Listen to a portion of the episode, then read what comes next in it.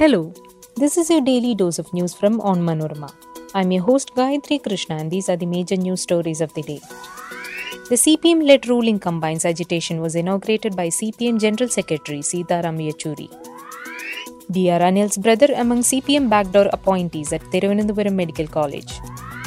Accused in Shraddha Walkar murder used victim's Instagram to avoid suspicion.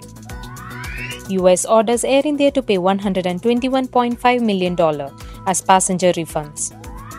After Twitter and Meta, Amazon to lay off 10,000 employees. Let's get into the details. CPM General Secretary Sitaram Yechury inaugurated the LDF's protest march to Raj on Tuesday. The protest is against Governor Arif Mohammad Khan's alleged efforts to saffronize the state's education sector. The CPM has stated that the agitation is organized under the aegis of an education protection forum, which would hold protest at all district centers too. The tussle between the governor and the government reached its peak when the former demanded the resignation of 14 vice chancellors of state universities because their appointment was in violation of the University Grants Commission norms. Earlier in the day, the High Court clarified that there was no obstacle to the LDF's Raj Bhavan protest. The High Court's order came in the wake of a PIL filed by BJP State President K. Surendran against the march. In his petition, Surendran sought to prevent government employees from participating in the agitation. He alleged that the participation of government employees in such strikes is illegal and attempts are being made to get the employees to take part in this march by marking their attendance in their office. Amid the ongoing row over a cooperation letter over backdoor appointments, it has come to light that D.R. Ramraj, the brother of LDF Parliamentary Secretary in the Thiruvananthapuram Municipal Corporation, D.R. Anil, was appointed as a lift operator at the medical college here, violating norms. At first, Ramraj was appointed through Kudumbashree, but he was dismissed after a flood of complaints were leveled against him. However, he was appointed as a lift operator after the controversy subsided. A few days ago, SAT Hospital lay secretary Mridula Kumari was suspended after it was found she was appointed illegally. In the gruesome murder of Shraddha Walkar, accused Aftab Amin Poonawalla has revealed that he used her Instagram account till June to give an impression of her being alive.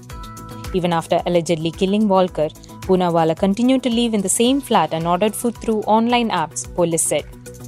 Walkar was not in touch with her family members after she moved in with Poonawalla, but used to chat with her friends on Instagram.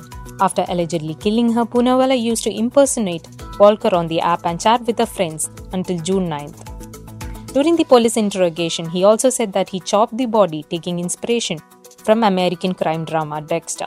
Investigators said that the police teams are scanning his phone to know more details. Poonawalla was arrested on Saturday for killing his live-in partner Shraddha Walkar on May 18th in the Mehrauli area of the national capital and chopping the body into 35 pieces before dumping them at Mehrauli forest area over a period of 18 days.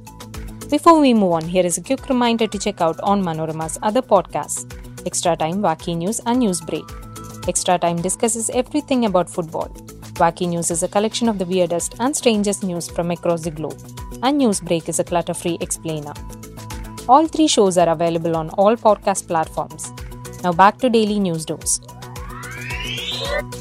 The US has ordered Tata Group owned Air India to pay a whooping amount of $121.5 million as refunds and $1.4 million as penalties for extreme delays in providing funds to passengers due to the cancellation or change in flights, mostly during the pandemic.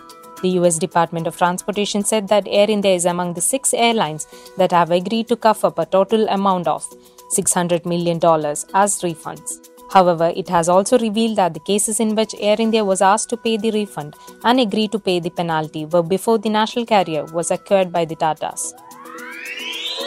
Following Twitter and Meta, Amazon.com is planning to lay off around 10,000 employees in corporate and technology roles beginning this week, a person familiar with the matter said on Monday. According to sources, the exact number may vary as businesses within Amazon review their priorities. The online retailer plans to eliminate jobs in its device organization, which makes voice controlled Alexa gadgets and home security cameras, as well as in its human resources and retail divisions.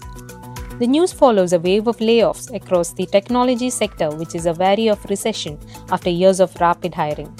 Just last week, Facebook parent Meta Platforms said it would cut more than 11,000 jobs and 13% of its workforce to rein in cost. That brings us to the end of this episode. Be sure to come back tomorrow. As always, thank you so much for listening to Daily News Dose.